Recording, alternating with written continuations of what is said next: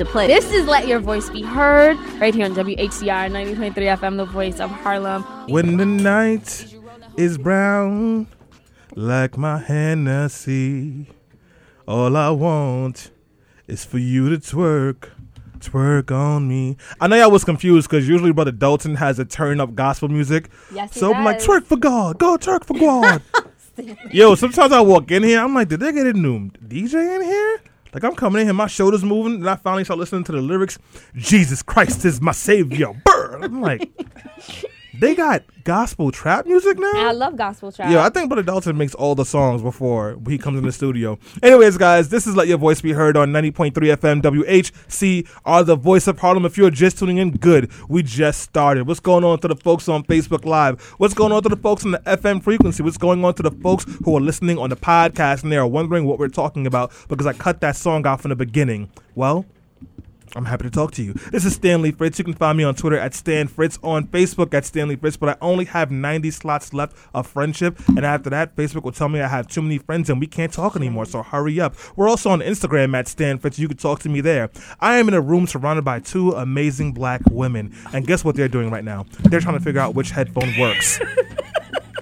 And in order to, to to kill time, to let them figure out which headphones work, I will keep on talking my talk. I took a trip to Albany yesterday, and I went to the Blackout Festival, hosted by Citizen Action of New York, but run by Amy Jones and Kiana. And they put this event together with all their black girl magic, and I had a blast. And that's why I heard that song, Twerk For Me.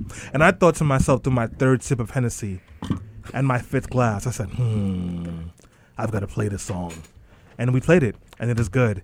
And now, who else am I in the studio with? Selena, talk to me, beloved. Is your soliloquy done? I know you're not talking. You was looking for a working headphone, sis.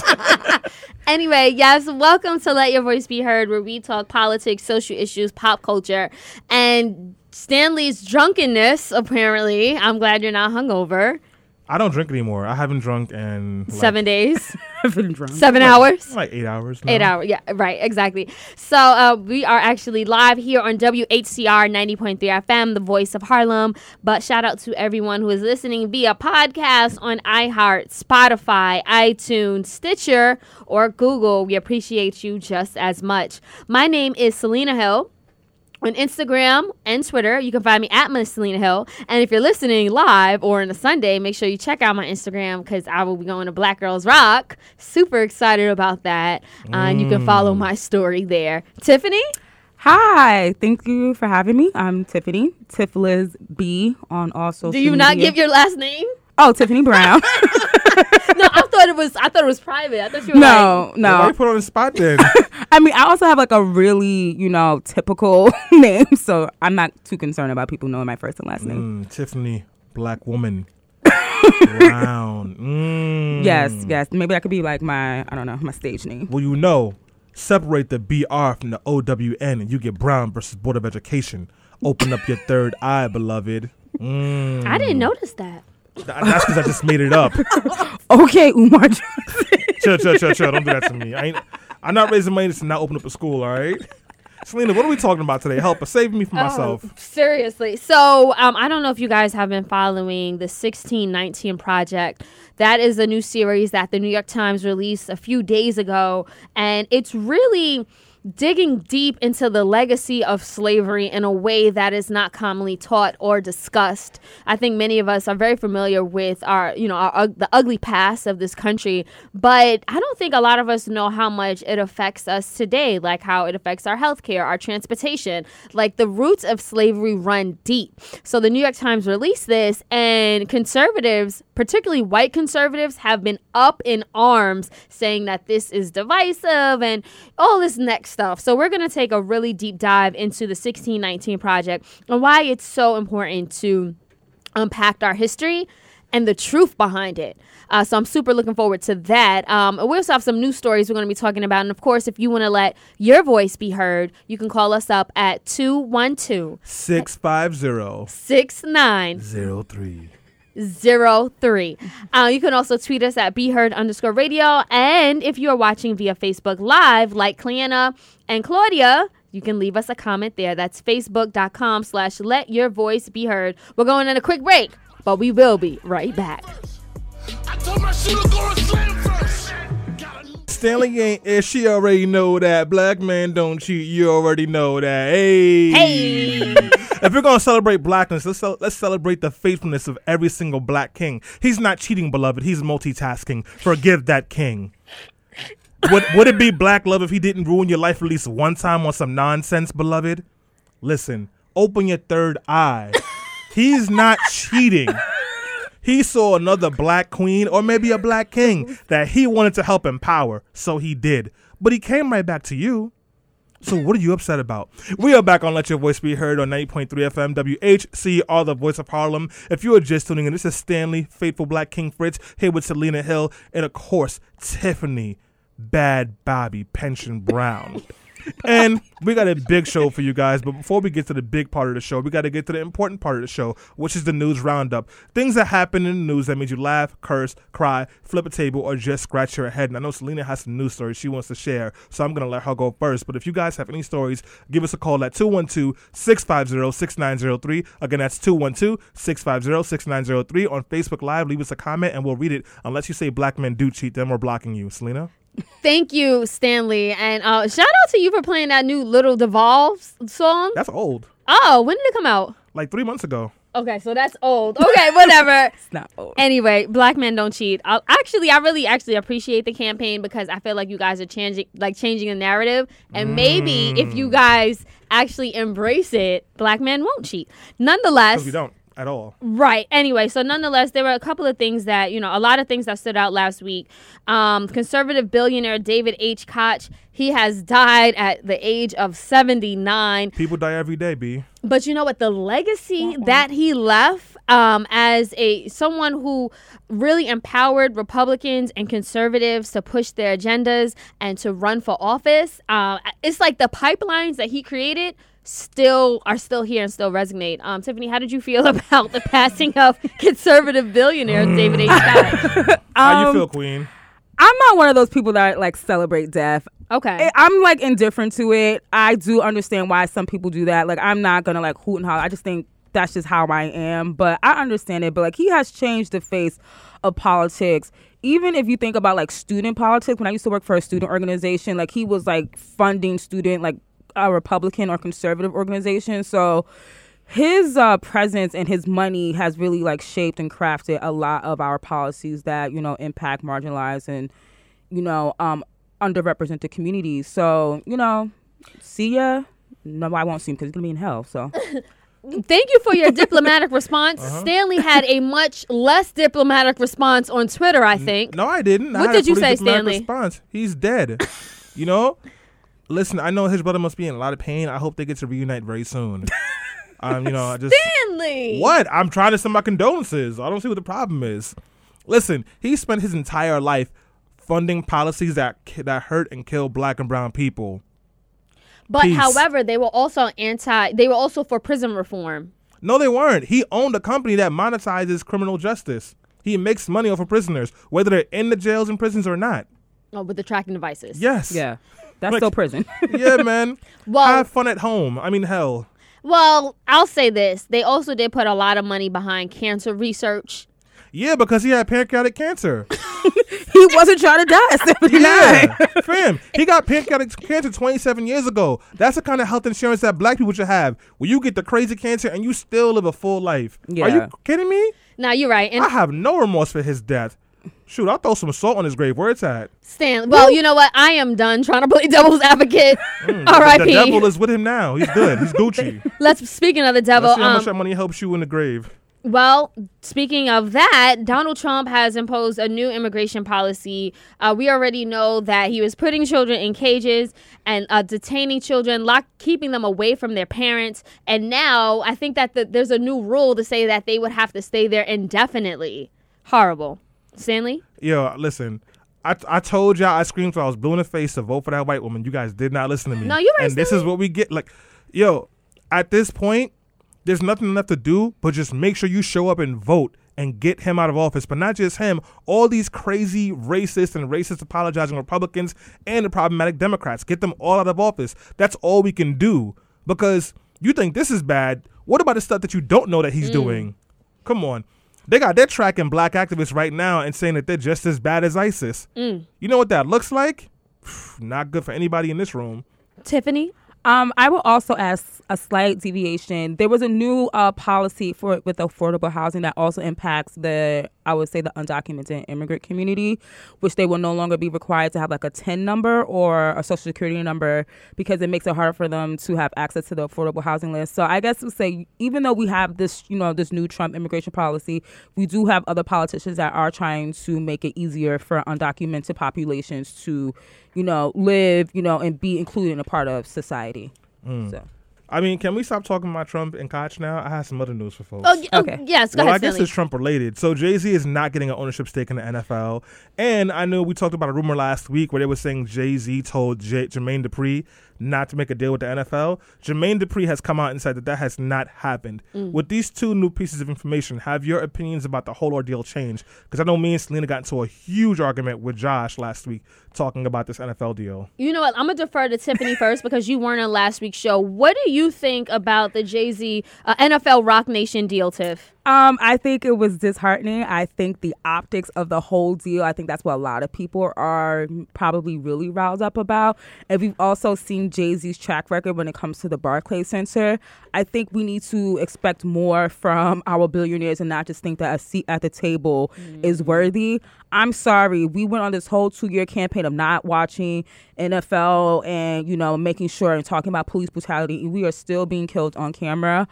If that's what Jay-Z wants to do, at the end of the day, he's a capitalist, and this is the type of society that we live in. But I also think that I'm not going to look at Jay-Z or any of these billionaires to save or, you know, to save or even talk about black liberation in any real way because, I'm sorry, um, being a black capitalist or having some sort of, you know, mirrored seat at the table is not black liberation.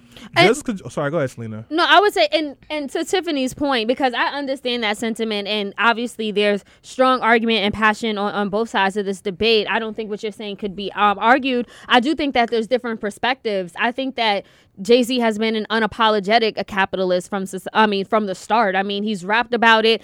He he's taught us how to move in a room full of vultures. Like, he's been making these deals. That's why he became a billionaire. I mean, you Allegedly. know, right? Uh, well, well, who no. knew he was the vulture? well, well, I would put. Well, I would say this to you know. I, I know for a fact that, yes, Jay-Z is going to have some type of stake. It is going to benefit him because he is an advocate for building generational wealth and, you know, getting that bag. For That's, himself. Right. And but the thing is, he's not he's never claimed to be an activist or an organizer. Yes, he has moved in social justice circles. And as Tiffany said, he has a strong track record in funding and advocating for black and brown lives uh, through Black Lives Matter, through giving large donations, um, funding the Trayvon Martin docuseries, as well as many others. And those were his choices. And we celebrated that. Now he's doing a deal with the N F L. I truly believe that he thinks he's the only person that could bridge that gap between the N F L and the disconnect they have with people of color because of what they did to and what they continue to do to Colin, Colin Kaepernick. I do think that this deal should not be celebrated, nor should it be condemned. We need to let it play out because we never know what's going to happen in a year or five years from now. So I'll just close my thoughts out on this with this. You know, Jay-Z has done a lot of good things and put his money where his mouth is on a lot of issues that are important to me. Yes. And I'll give him props for that. For that. But just like I give him props when he does the good things, when he does something that looks wild, nasty, I'm going to call it out. And anybody who knows me knows I've always worshipped Jay-Z. This is nasty, no matter how you put it. Who chose you? That's the problem with the with a lot of stuff that happens in this movement. There's a lot of men who choose themselves to do things when people have been putting in the work and the emotional labor for years. Nobody chose you. The players didn't even choose you. So why do you think that you're the only one that can do this? Well, Stanley, we're projecting. Hold on. We're getting really good um, comments. Um, B B Mendez left a comment on our Facebook Live. She says, leave Hove alone. He is doing big things. Whether Jay-Z sits at the table or not, black killings are going aren't going to stop. But in, there? Hold on, Stanley. But in, all, in order for us to move forward and gain ownership, Um, in order to have true power, we must have a seat at the table and play the game. However, Kiana has responded. She says, capitalism saves no one. There must always be someone under the wheel. So again, we're getting responses on both sides of this debate. I posted my article. I, I put in Black Youth Project about all the reasons why this deal is nasty, not just about Kaepernick. Not every table is a good table, and just because you're at the table doesn't mean you're in the conversation. You could be the meal. Mm. Tiffany, closing thoughts? I would also say that it is not up to Jay-Z to say that we are past kneeling, and I think that's one of the most disrespectful comments that he can ever say. Can I just clarify that? I was in the room when he said that, mm-hmm. and I had a chance to speak to Jay-Z about this. Honestly, I feel like it was taken out of context. I know that they're just oh. releasing, because he didn't, when he said we're past kneeling, what he was saying in full context is what is the action that we're taking place. Jay-Z was saying, besides those who continue to kneel and who want to kneel, I want to take the take a knee movement to the next level by going and working with the N F L to make the necessary changes that it needs. Kaepernick had already taken it to the next level. He was doing Know Your Rights trainings mm-hmm. and giving outside social justice groups of the money. N F L. He yes, wants to work inside he, the N F L. He wants to work inside the N F L. Yes, the because N F L, it needs to be changed. Selena, the N F L did not say they were wrong for blackballing Kaepernick. They never even said that maybe they should have done things differently. They said he's going to help us with our music and our social justice initiatives that they wouldn't have had without Kaepernick. The only time they ever acknowledged this black man was when they were asked by people like you in the room, what about Kaepernick? There's no moving on. You can't move on if there was never there, accountability. He, he, There's like every like everyone wants to always like, that's the problem with this work. We can move on. We can build forward. But if you're not ho- being held accountable, we can't move past nothing. Mm-hmm. When have they been held accountable? He's not saying move past it, like stop kneeling. He's saying let's take action. And put it like this, Jay-Z, he's brilliant when it comes to, you know, rapping. He didn't have talking points. He didn't have a publicist. He didn't have somewhere yes, articulating and spinning the argument while we were in the room and he was taking questions from journalists for an hour. That's he was speaking from the heart. And if you follow Jay-Z, you know that he's really eloquent in his raps, but he keeps it real. And he's maybe not the best speaker when it comes to just, you know, having a, like just when it comes to being talking about something that has such like pressure around it. I ain't one of them house ends you bought. Guess you are, ho. All right, so we're gonna have to uh, move this conversation right along. Um, did anyone watch The Power? Um, yeah, honestly, I've never watched Power before. Oh, anyone? No one? Okay. I know. I watched Power. Okay. Oh, did, did only I see the... Um, I didn't know you watched Power, Selena. I, I went to the premiere with fifty Cent. So but did it come Did it come back already, Power? Yeah, the series six came out. It's trending oh. on Twitter. I don't know if I could say this out loud, but like, I, I never watched Power. When I was going to watch Power, you told me about a situation that happened with you um, and somebody from that show. Oh, yes!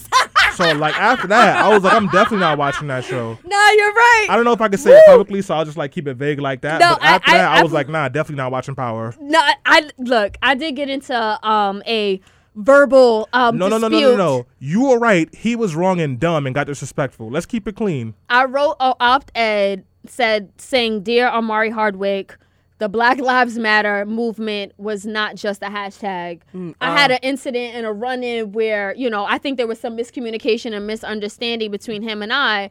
And I published, a, I was really upset by it. And I wrote, a, and I published a whole publication about it about four to five do? years ago. I don't know if he read the pub- I don't no, know if he read he, the um, he article. He raised his voice at you and got really like disrespectful. He I didn't forget.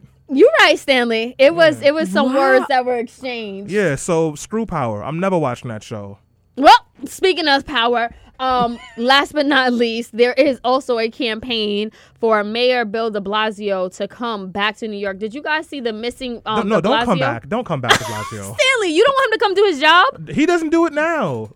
Just yeah. listen. Yeah, you, you know I'm not supposed to talk about this, but whatever. I'll get yelled. I'm on vacation. They can't yell at me right now. Just go away. Leave. Stanley, he did. And there's flyers all around New York City saying that Bill de Blasio is missing in action. You could put that up when he's here. He can't even show up to his own office on time. How do you show up late to, like, he's, his office is in his house, and he doesn't show up on time? Come well, on. Not everyone is punctual, Stanley. I, I feel like I'm coming for you, Selena. Nah. Nah. I hit dog holler. You ain't, you ain't the mayor, Slim. You ain't the mayor. Well, I'm going to give Tiffany um, last words before we go on this commercial break. I think Mayor de Blasio, he fumbled the bag. He had the opportunity to be a transformative mayor, and clearly we saw his biggest goals was to run for president. So Come, you're acting like he didn't install universal pre-K and got fifteen dollars minimum wage. Whoa, whoa, whoa, whoa, whoa, whoa. Slow your roll, Selena. I know and he made it seem like he did it, but that work was happening from groups like thirty-two B J, eleven ninety-nine, C W A, Citizen Action, Working Families Party, all those groups. and and regular working people made that happen. And Mayor de Blasio, under his administration. No, that happened at the state level, and he had to get funding at the state level. And Bill de Blasio definitely talked it up. He absolutely did. I want to give him his props for that. But that was that was that happened by regular people. Elected officials, ninety-nine percent of the time, they're not just out here putting up good policies. We're forcing them to. And then they spike the football afterwards. Like Bill de Blasio didn't want to give half half fair, half off Metro cards to people making under the poverty line. Mm-hmm. We had to force him to. And when the bill got passed, he came to the press conference like he was there with us the whole time. Like, come on, let's be honest about he, this. He's a politician. I'm on vacation with, as you can see. Um, okay, on that note, we're going to take a quick break. Don't go anywhere. When we come back, we're talking about the sixteen nineteen Project.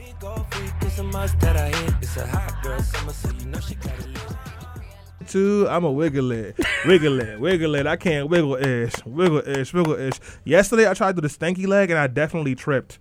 So, no stinky legs for Stanley. You're old and washed. I've, I've been old and washed. We are back on Let Your Voice Be Heard on ninety point three F M, W H C R, the voice of Harlem. If you are just tuning in, this is Stanley Fritz. I'm here with Tiffany Zaddy Pension Brown. And, of course, Selena. I got the media plug, Keys Hill. And we are having a great show. But before we go to the main event, I want to give the floor to Tiffany real quick because she has some important news for us and some yeah. thoughts to share. So over the week, we saw a video of a young man named Reese. He was being bullied by a group of, of people over dating a trans woman by the name of Faith. And then subsequently, we learned that he um, committed suicide. And on Twitter, we saw this narrative of about transphobia in the black community, how we have to stop it. And I think that's all important. But I would also just like to note that we don't really know why Reese committed suicide. And Faith was also, his um, girlfriend was also talking to that he was suffering from like drug abuse and there was some intimate partner violence there. So I think before we like latch onto a narrative, like these all things can coexist within inside of a relationship in a society. Like you can be a part of transphobia, you could be, you know, a domestic violence uh, person, and you can also be dealing with drug abuse. And I just thought it was like irresponsible for some journalists that I saw that was really attaching this to the narrative. Like we do have to address in transphobia. We also have to address, you know, drug abuse. We also have to address, you know, intimate partner violence. So I think we can all talk about that without trying to push a particular narrative, because this was a very unfortunate case. And I do think a lot of our uh, our brothers and sisters within the trans community are dealing with this all at the same time. And I feel like we weren't doing justice enough when we were talking about the story. Yeah, I was one of the people who all I saw was the first half of the story. And I said, I can't believe this. Mm-hmm. They drove this young man to kill himself, all mm. because he loved a trans woman. Mm-hmm. Then I saw his Facebook post. He's like, I love my girl no matter what. And I was like, damn, this is great. And then I saw her Facebook Live, and I was like, oh, right. mm. there's a lot more to this than I thought. Yeah. And shout out to the Marsha P. Bro- Marsha P. and Roja um, Institute for um, sharing that information as well, because if it wasn't for them, I wouldn't have known that. So make sure you folks are following that page as well. Marsha P. Johnson Institute. Um, it's really good information, really good education, and just a great platform overall. So Tiff, thank you very much for that update. Mm-hmm. So now that we've gotten to some things that were emotional and slightly problematic, we're going to shift into something else that's very emotional and slightly problematic. So who in here has heard of the sixteen nineteen Project? Raise your hand. Oh my. Great. Selena's like, I, I mentioned it the first thing as soon as you started the show. But as you know, black men don't listen. We just project. you, yeah, I feel like five black women was like, oh, no. Anyways, guys, the sixteen nineteen Project. Project is a program organized by the New York Times with the goal of re-examining the legacy of slavery in the United States in time for the four hundredth anniversary of the arrival in America of the first enslaved people from West Africa. It's an interactive project by Nicole Hannah Jones, a reporter from the New York Times, with contributions by the paper's writers, including essays, poems, short fiction, and a photo essay. Originally conceived of as a special issue for August twentieth, it was soon turned into a full-fledged project, including coverage in the paper and on the website. So far now, you have the full project, which you can find on New York Times. There's also a podcast called mm-hmm. sixteen nineteen, which you can watch, um, you can listen to, and they have some short videos made, and it's really, really good. The project is, is expansive in many ways, and for example, there's a piece from Matthew Desmond that writes about how slavery shaped modern capitalism and workplace management norms. For example, you know where tips come from? Mm. Slaves. Mm-hmm. And also from free slaves. They didn't want to pay the black railroad workers, so what, their pay would pretty much be whatever folks would want to tip them. That's where that comes from. Now we know the majority of tip workers are women of color and women, but hey, no one cares about women, particularly black women or women of color, so we're not going to change that process, right?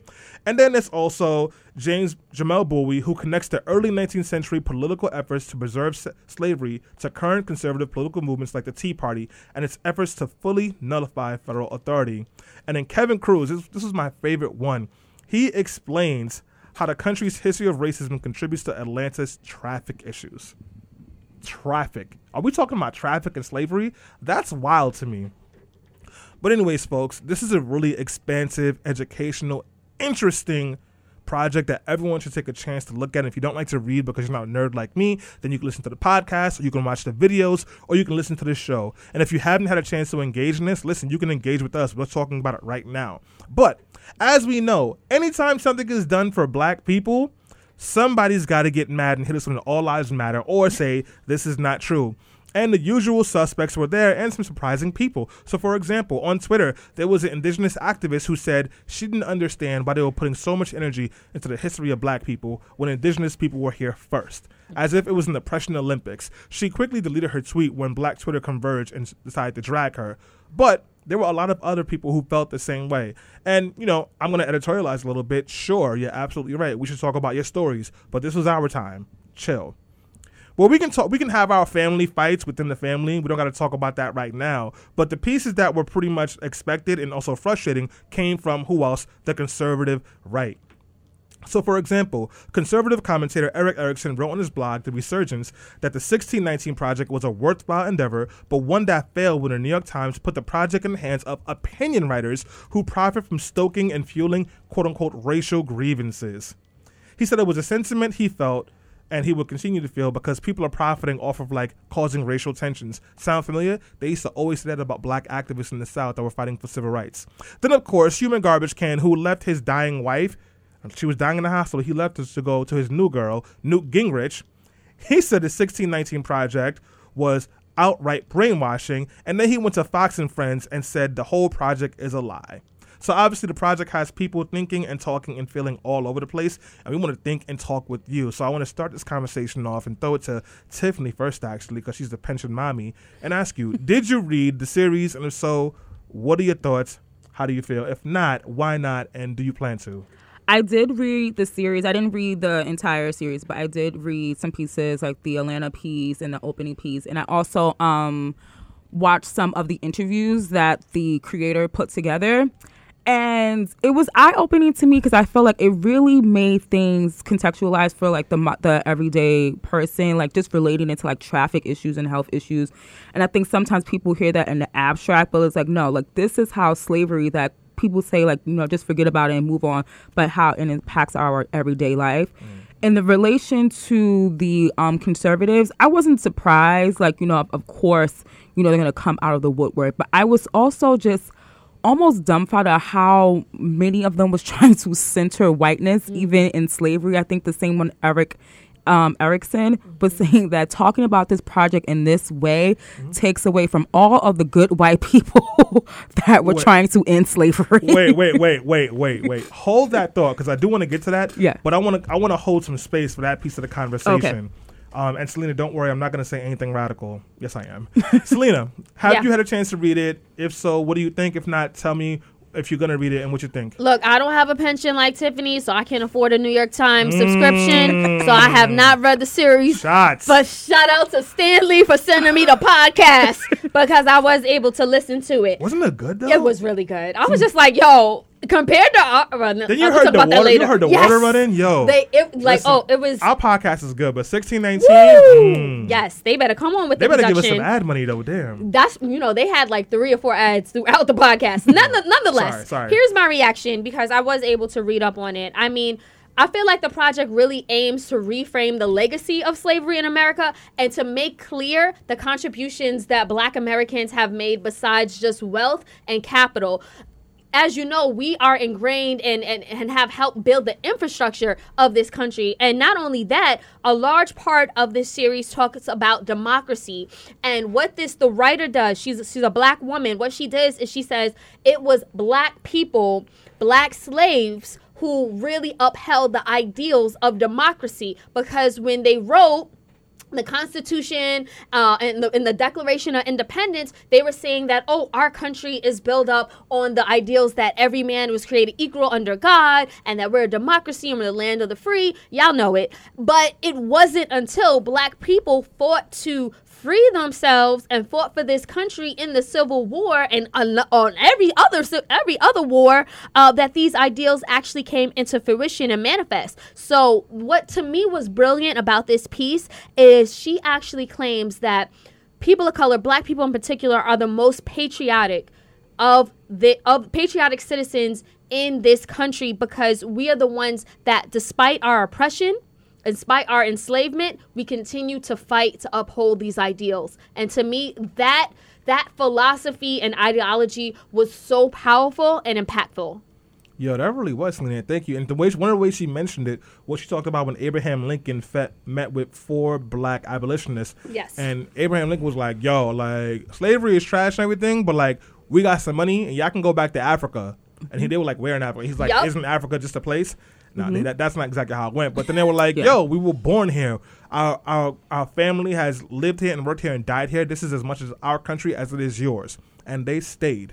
And this is this is like several years after the Haitian Revolution. So they had a couple of options of places they could have gone and just chilled. But they said this is our country and they want to stay. So that was really impactful. So, guys, if you have questions, comments, concerns, no curse words, give us a call at two one two, six five zero, six nine zero three. Again, that is two one two, six five zero, six nine zero three. You can also leave a comment on Facebook Live. We will make sure we get to you. If you're on the podcast and you can't hit us on there because there's no comment section, hit us up on Twitter and we'll make sure to spotlight you. Selena? So Kiana left a really interesting comment earlier uh, in the show. She said, it made me think about the education we received in public schools about slavery and how it has been less than adequate and glosses over the details and the financial benefit enslaved folks were to owners and this country. I can imagine in school districts that were all white or predominantly white that there was no education, or maybe it was just a sentence in a text textbook mm. about slavery. I agree with you there, Cleanna. That is an absolute fact. Thank you very much, Cleanna, for leaving a comment. So let's go to our next question. How does the legacy of slavery still affect people today? Does it? Well, actually, let's start with that. Does the legacy of slavery still impact us today? If you're watching on Facebook Live, leave some comments. We want to hear from you. If you're on, if you're on the F M listening, call us. Let us know. But I want to start with you, Selena. Yeah, I mean, as we know, this country was built on the backs of black people. Um, but I think that a lot of us fail to remember or acknowledge the fact that we are still carrying that load to this day. The legacy of slavery, whether we acknowledge it or know it or not, it manifests in every part of our modern life. Um, I think Tiffany mentioned how it's it's here in healthcare, public transportation, economic order, the inequalities of healthcare. Mm. Tiffany, can you expand on how the legacy of slavery is still affecting every aspect of our life? I would say, I would just talk about, you know, just like the health biases. Like, I think one of the articles talked about how Um, that, you know, when it comes to um, black people that were slaves uh, during that time, that they would like measure like their work production and like based off like their lung capacity. And we're seeing that even in our healthcare today, especially when we talk about, you know, the mortality rate for black women and how inherent biases are always, you know, put on black women that, you know, we could take more pain or that we're lying or whatever the case may be. And we can see how people are not like, you know, necessarily looking at us as like, you know, with a through a sympathetic lens when it comes to like healthcare. Additionally, we just have what was it like National Equal Pay Day for Black women. We see that right now. Black women make sixty-three cents compared to our you know white man counterparts. So we see how it's playing out right here, you know, in two thousand nineteen. Absolutely. Stanley, I know we're going to take a quick break, but don't go anywhere, guys. When we come back, we're going to talk about how the legacy of slavery still persists in twenty nineteen.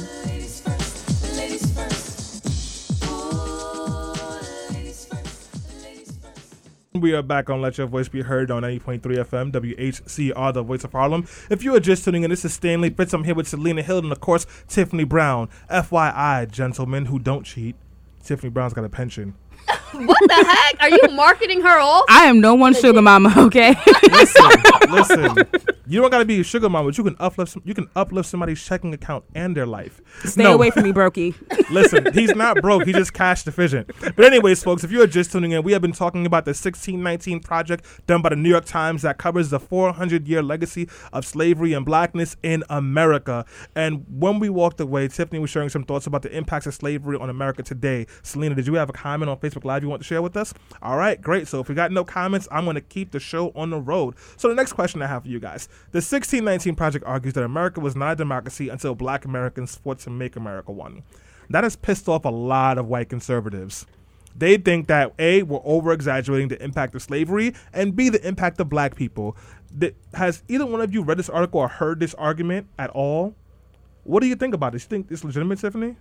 No. I think... I feel like when you live a life where you can be mediocre your entire life and then someone tells you like, hey, you are unremarkable. And it was actually people that you think that are better, than, like, less than you, that actually is the reason why you exist.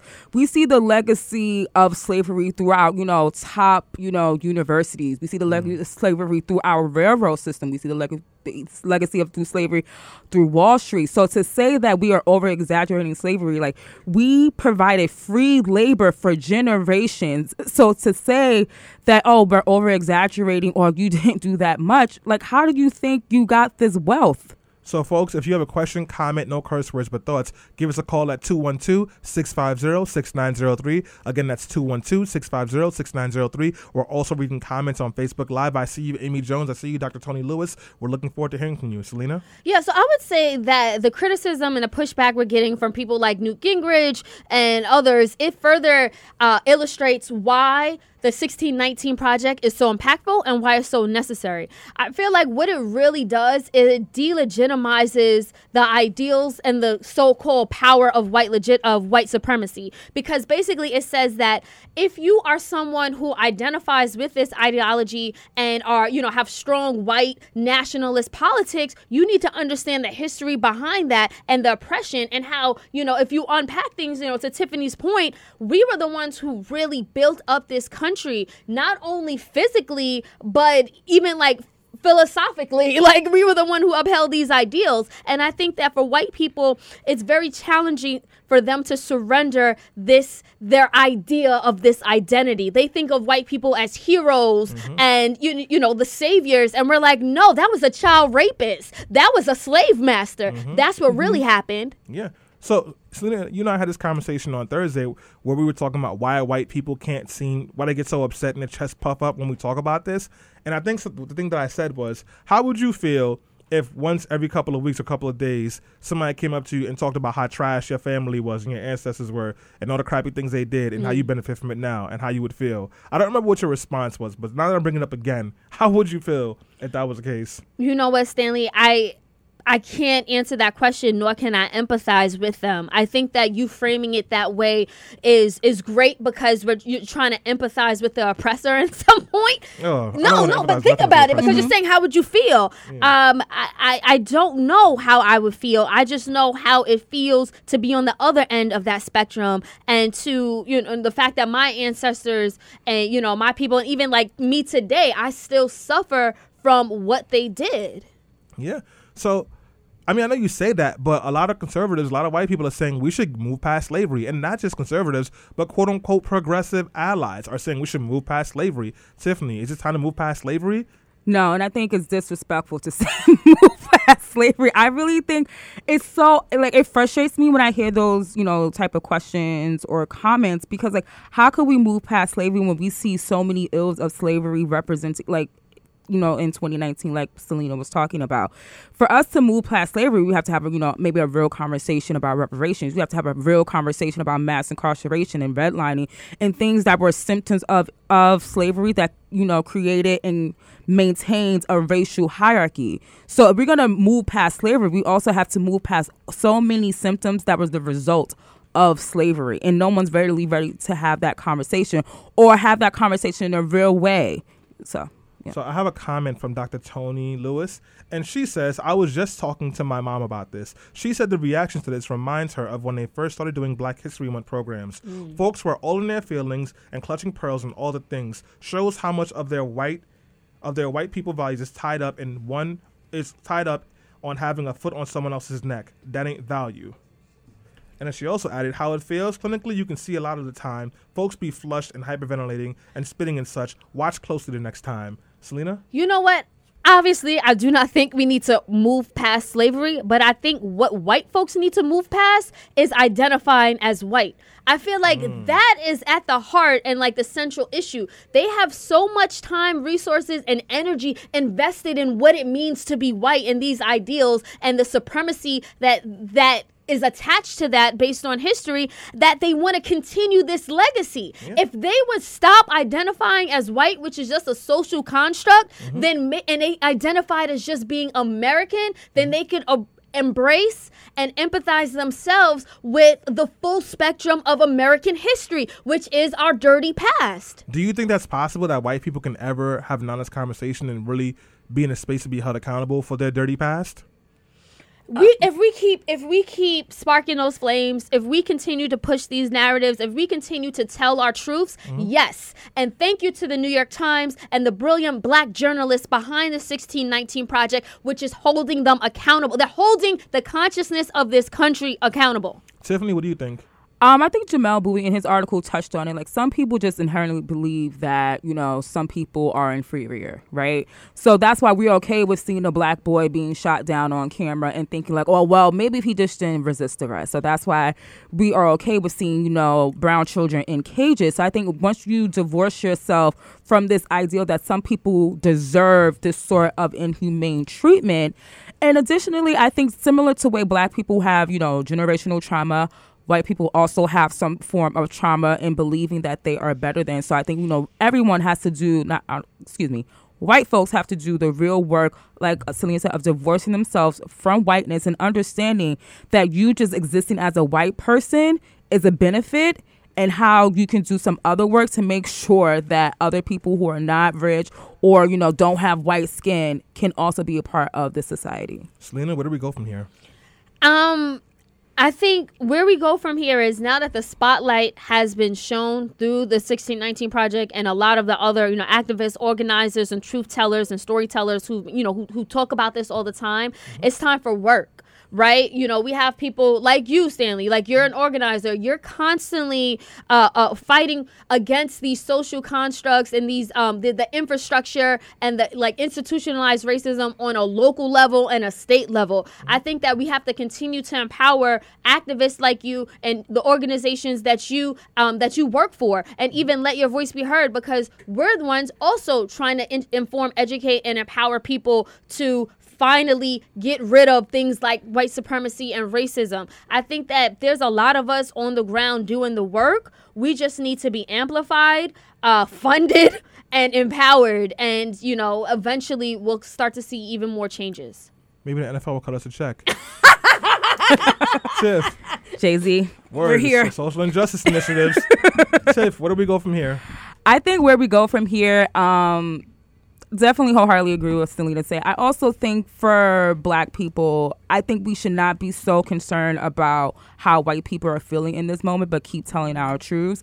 I think white people need to get out of their feelings and maybe do some self-reflection and really, you know, not take this as a personal attack, but just like a reality that exists, but, you know, something that you can work on to be a better, you know, human in society. I think we definitely need to uplift people that are doing the work. Like, you know, a Let Your Voice Be Heard or Citizen Action, like these or sort Tiffany of groups, or, or, you know, like a Black Youth Project that are really, like, you know, talking about these issues that, you know, impact marginalized and, you know, disenfranchised communities. Selena, we have a quick comment you yes. want to share? Don L. says, it's like the Matrix. They stay taking the blue pill and stay in dreamland, and they don't want to wake up to the reality.